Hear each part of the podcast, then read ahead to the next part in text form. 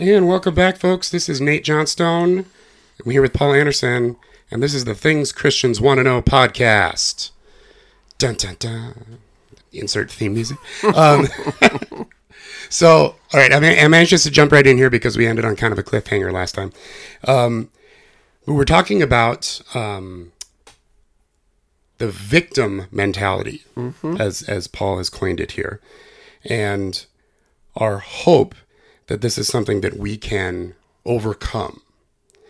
Uh, everybody's been a victim of something in their life, but some go through more serious trauma or tragedy. Those are maybe two of the biggest things trauma and tragedy of some kind, something outside of your control, very often, um, something that happens to you by someone else or the world or circumstances. And it, and you are a victim of that event or that series of events or that situation. But sometimes then what happens is you become that victim and that, that the identity of the victim really takes over and it becomes who you are, or at least a mm-hmm. very strong part of who you are. I am the abused child. I am the victim of a spouse who died at a very young age. I am the mom who tragically lost her baby, um, et cetera, et cetera. All of these terribly, truly horrible experiences of trauma or tragedy that are sadly so common in the human experience. And sometimes, I think oftentimes, the natural course is for a person to kind of gain that victim mentality and it really becomes part of who they are. And then they can't grow beyond that. They can't overcome that. Very true. It is like a chain that binds you to the past and keeps you from moving forward. And it's a horrible, horrible weight. Mm-hmm. And it's made worse by the fact that it's not your fault. you didn't create this chain. It's not a Scrooge situation where you forged it link by link. You were chained to something. But Jesus is the breaker of chains. He came to bring freedom to the captives, right? That's why he came. And so we can be set free from a victim mentality through the power of Jesus Christ. But it takes a little bit of cooperation and a little bit of work. And one of the things that you talked about last time, Paul, was that there is a need early on in this overcoming process to make a choice. Mm-hmm. Now, I think this is a tough one It is a tough one. for some people. Just the very, the, it's a hurdle right away at the beginning. Mm-hmm. Because I, I have, you know, I've counseled people and over the years, and a lot of people fall into this category of uh, victim mentality. It's very, very common, and they don't even realize they're there. They just ended up there. It's like they got knocked into a pit and they're stuck. And if I start talking about choice, they get often defensive or upset because they didn't have a choice in this. Yeah. Let me give you a couple examples. Yeah. One one from life as I know it and one from the Bible. We were having our young adult meeting downstairs, you remember it? We called it Communitas and a young lady was speaking and I was shocked at what she was saying because I knew her as this vibrant young adult who was healthy, happy, walking into her future, engaged, and and uh, now she's married and uh, just doing wonderfully. And she could easily have been a victim and adopting a victim mentality and ridden with that, cursed by it the rest of her life. But somehow she chose not to. She chose to forgive her mother. They used to work the streets. She was a prostitute with her mother. Oh, and she had an incredible past. And yet somehow God enabled this wonderful young adult lady to forgive her mom, to be healed of her past, and to walk into a destiny. She has a wonderful marriage, got a great husband. So that's an example of someone I know, and it was uh, knowing her past that she could have been victimized by that and lived in the Her whole life. Absolutely. And I dare say most people who've experienced something that severe never get over it. Yes. Yes. And and but when I say get over it, I don't mean it doesn't affect her life. I guarantee you it still affects her life. Mm-hmm. And that she has to use prayer and coping mechanisms and all that kind of stuff regularly to be able to lead a healthy, happy, worthwhile, joy filled life. Yes. But she does. Yes. And that's only the power of the Holy Spirit can do that. Yes. Amen. I mean, there's no way. But she had to cooperate with that. Yes. It's not one of those like lightning bolts from heaven and now you're cured Mm-hmm. from these horrible things that have happened to you. That's that would be lovely, I suppose, but that's not how it works. There's a choice involved. Yes. I just thought of another one. Josh McDowell. I was listening to him hmm. on the radio. He was being interviewed. He had an alcoholic father. Yeah, yep. And somewhere in the conversation, the person interviewing him said, So you had the wrong father. Hmm. And he said, Oh, no, I didn't. I never would be who I am without the father I had. She, he did not take what happened to him as a part of his mentality and say, Because of this, I cannot become who I'm meant to be.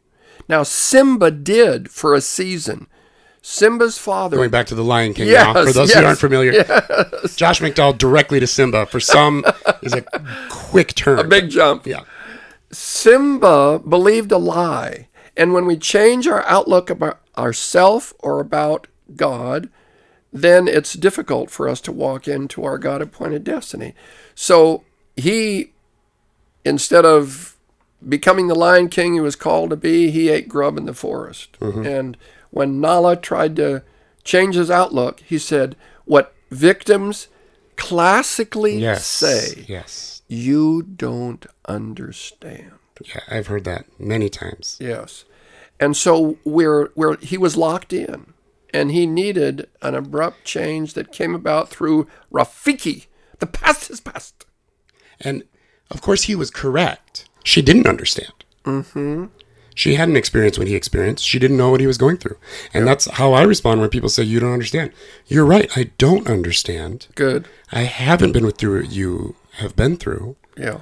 but I know that God wants to lead you through Yes. and to help you overcome what it is that's happening now. That's what I know. I know that I don't understand, but God does. He was there with you. yes. and he'll continue to walk through this with you and in my experience anyway victims they need to have their feelings ratified mm-hmm. they need to have that they know you won't understand but they need to know that you at least acknowledge the pain and the suffering and the difficulty and the helplessness and those different things that have gone on. And so I think that's very important that we do that. So those of you who are listening and you're thinking about a friend or a family member who maybe is is suffering from this victim mentality and doesn't know it, it is very important that love lead the conversation Good. and the actions that you do. Yeah. Love has to lead, compassion has to lead. Understand that you don't understand what they went through, but that you do know that God wants to help them to move forward. Not move on in the sense that you pretend it didn't happen, but move forward. Good. And here's an illustration from the scripture with those who did not want to move forward.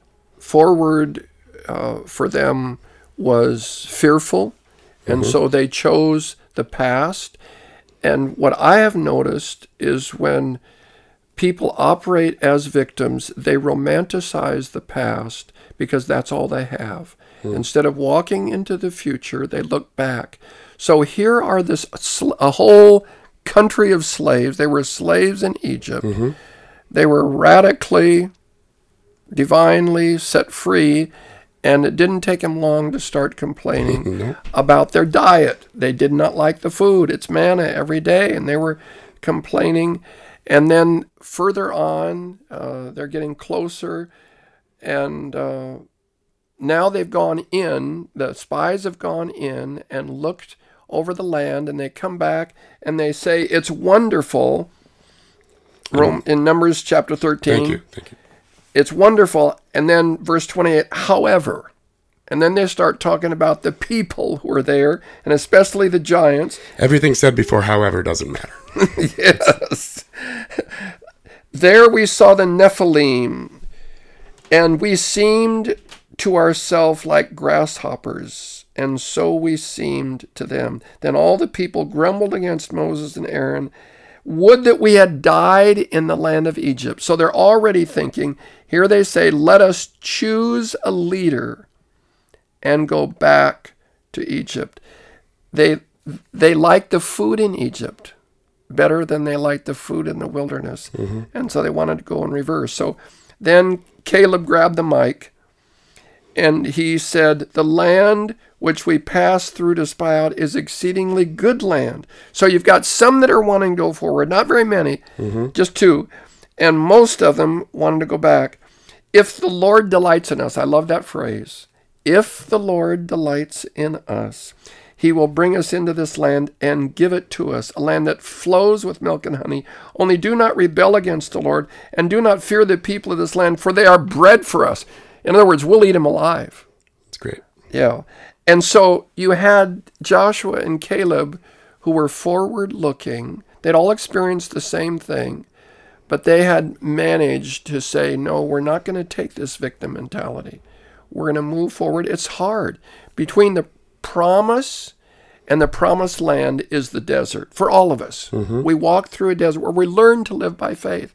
And during that time, we have to learn how to endure. There are difficult times. Life is harder than I thought it was going to be. Mm-hmm. And we're all victimized.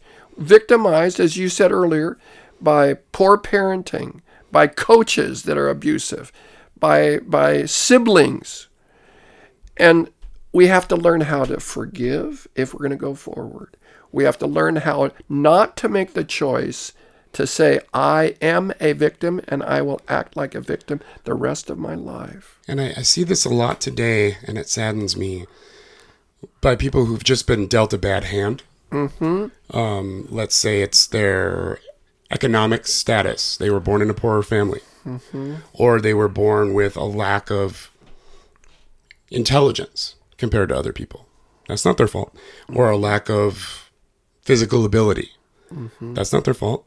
Or you know, I said lack of money, or it could be uh, they're born uh, within a race that is discriminated against. So there's any number of bad hands, quote unquote, that we could be dealt, and that's that's true. Those those things can be very difficult, but there's a lot of people that I see today who have a victim mentality regarding those things. Yes. I am a poor person, therefore, they, they throw in a bunch of therefores, right? And it's difficult to, to, to say to them, you know, yes, it is unfortunate that you were poor. It's unfortunate that you're experiencing terrible discrimination because of gender or because of race or because of whatever else is going on, um, or because you're an immigrant, which, you know, in the Twin Cities now is there's so many immigrants here now that this is becoming, you know, very difficult. And the, the immigrant experience these days is not like it was for my grandfather who came here. Um, and it's much more difficult now. And so to to acknowledge and stand with people in the difficulty, but at the same time say to them, "How about you live beyond this hand you've been dealt? Um, how about you walk through it?" And for me, it's always been helpful, and I try to remind other people that there are much worse hands. You could have been born in northern Uganda and been forced to kill your mother yourself at gunpoint and then become a child soldier and then kill a whole bunch of us. I mean like it your your hand definitely could be worse. Yeah. So there's always something to be thankful for. And if you choose to look at things from God's perspective instead of your own. See those mm-hmm. spies who spied out the land? Mm-hmm. 10 of them saw things from the natural perspective. All they could see is what they saw. And for, for many of us, maybe even some listeners, all you can see is bad. Money or, or race or trauma or tragedy or whatever has happened to you to make you a victim. There is more to reality than what you see in your past or your present because God has a perspective that is often quite different. And what Joshua and Caleb could see that the others couldn't see is that God had a plan. Yes. And that plan was not to leave them as slaves, nor was it to leave them floundering in the desert forever. It was to bring them out and bring them into a promised land. And that's the life that we live by faith that you were referring to earlier. And I think that's the choice that victims need to make, that we all need to make. I'm going to make a choice to follow God and to walk by faith, even when I can't see it right now, even if I can't mentally or emotionally fathom getting healthy or moving forward. Even if that thought is repugnant to me, I am going to choose to follow anyway. And the reason for that It's a difficult is- choice. It is. If we don't make that choice, then we choose to live in the past. Mm-hmm. We choose to abandon hope. We choose to live with what I call if onlys rather than what ifs. They said, if only, Yep. if only this hadn't happened. So they're pushing back to the past rather than saying, what if? What if propels us to the future? What if God blesses us? What if He, he brings good out of this? So we think in a way that that uh, predis- predetermines that we will not move forward. We will stay where we are. That's a sad reality. And it's it's a lot like slavery. It becomes like a slavery situation like the Israelites was experiencing. Yes. They were freed, but they still had the mentality of slaves. And so they still thought like slaves instead of like people who are free to follow God. And I think when you're when you've been victimized and when that has sort of taken hold of you of who you are, it's a kind of slavery. Well, You're I, you're stuck.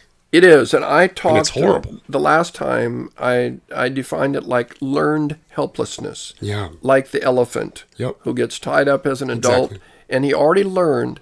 So so a victim then is conditioned to be unable. Absolutely. He, he won't have a good marriage, or she won't have, because that's the way it is. That's a condition. So they're living situationally. They're living according to bad circumstances, and that's Mm-hmm. it, nothing's going to change. And that's and what we have to remember when we're talking with our friends and family and helping them through this, that's not their fault. Being poorly conditioned by circumstances or others, that's not their fault. And so they are a victim from that sense. But when we can help them overcome that, it takes time, folks. This is not this is not one of those situations where we sit down and we pray for 10 minutes or we have a spiritual person pray for us and then we're we're fixed. Yeah. That's not what this is not one of those. This is a walk through the wilderness till you get to the promised land type of situation. Mm-hmm. And cuz unlearning things and learning something new takes time and it's difficult. That's why I really believe that's why the Bible and the apostle Paul especially is so adamant that we need to be transformed by the renewing of your mind. Don't conform yourself anymore after the patterns of this world. We all have brains and emotions that have been conformed after patterns in our life. Patterns of our upbringing, patterns of others' behavior, patterns of our own behavior. And those patterns form different thought processes and ways of responding to things in our brain. And researchers have shown that it actually changes your brain. Mm-hmm. Habits change your brain, even physically, but also how the brain works and how it fires. And so we need to be transformed by the renewing or the changing of our mind. And that is not a snap your fingers instantaneous thing. That takes some time. Yes. But if we will cooperate with the Holy Spirit, the Bible promises us that we have been given the mind of Christ. And so we can be transformed by the renewing of our mind into the point where we have the mind of Christ and we think from God's perspective instead of our own. And that that's what comes more naturally to us instead of thinking like a victim like we used to be. But this is not a quick one. This takes time and choice. We have to choose to keep walking, mm-hmm. to keep walking towards the Jordan River that's eventually coming. What I like to say to people, and I, I agree with you, and I say, well said. What I like to ask people is you are not responsible for what people have done to you. Are you responsible for your responses? And they've always said to me, yes, I am. So I think that's a good place mm-hmm. to begin that I accept the fact that people have done me wrong. And now I'm responsible. How am I going to deal with that? Well, I can choose to be bitter or I can choose to forgive them. I can choose to have hope or I can choose to go backwards because I'm afraid of the future. So mm-hmm. there are choices that a person who has experienced the trauma or the tragedy, all of us needs to make. And I'm not responsible for what people do, but I am responsible for how I respond. So uh, the guy that gets angry and says, "Hey, I'm not responsible because they were did this." No, you chose anger mm-hmm. as your response, or you chose bitterness, you chose unforgiveness. So those are the things, Nate, that we're dealing with these days as we talk about this. There are some things that we can do to overcome this victimization outlook. Good. Well, let's let's pick up there next week. Okay. Uh, about some more um, practical things that we can do once we've made that initial first step to choose mm-hmm. to not live as a victim any longer and to choose to move forward. And can I just say that for those of you who are in the throes of this still, and you're really in that pit and that trauma or tragedy or whatever has happened in your life has really done you over. Mm-hmm. And you think maybe it's wiped you out. Maybe you're never going to come back.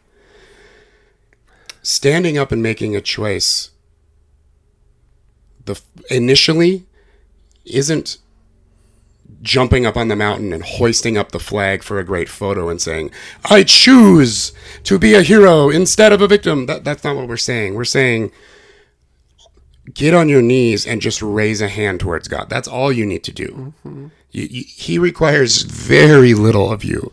A bruised reed he will not break. That's what the prophet said about Jesus. A bruised reed he will not break. He is gentle and he is kind and he is compassionate, especially on those who are bruised, on those who have been victimized, on those who have been through these things. And so if you just just cry out to him and say, Lord, I have no idea what I need to do, and I can't imagine how I could do it, but please help. That's it. That's all it takes. Mm-hmm. If you start there, and if you can stay there, and it may be 20 times a day to start with, God, I'm choosing to believe and I'm choosing to follow you. I'm choosing to believe, I'm choosing to follow you. Ask God to give you a Bible verse to memorize, to repeat over and over again grab onto something specific. And I, I was serious about 20 times a day. Mm-hmm. It might take 20 times a day. It might take more than that when you first start um, allowing God to pull you out of that pit. It, it, it's going to be difficult, but it doesn't require a ton on your part initially. It just requires a choice, willingness, yeah. asking for help, humbling yourself and saying, God, I want to I want to be who you want me to be. Nate, I appreciate your sensitivity in this area, and I hope the listeners feel that and will stay with us because we're going to get to some things that we can do that will help us be healed from a victim mentality. And Father, we trust that you are at work, that your Spirit is at work in the lives of our listeners, comforting the afflicted and drawing near. Your word says that you are near to the brokenhearted and you save the crushed in spirit. So do that for our listeners as we're taking up this difficult subject, but a subject that if they can get a handle on, will change their future, help them to walk into a positive future. We pray in Jesus' name. Amen. Amen. That is it for this episode of Things Christians Want to Know. If you have any questions or comments, please send them to questions at tcwkcast.com. We publish every Thursday, so tell your friends and please rate us on iTunes. That's really helpful for us. Additional information, including links to Nate's blog, Paul's blog, etc., can be found on tcwkcast.com. God bless.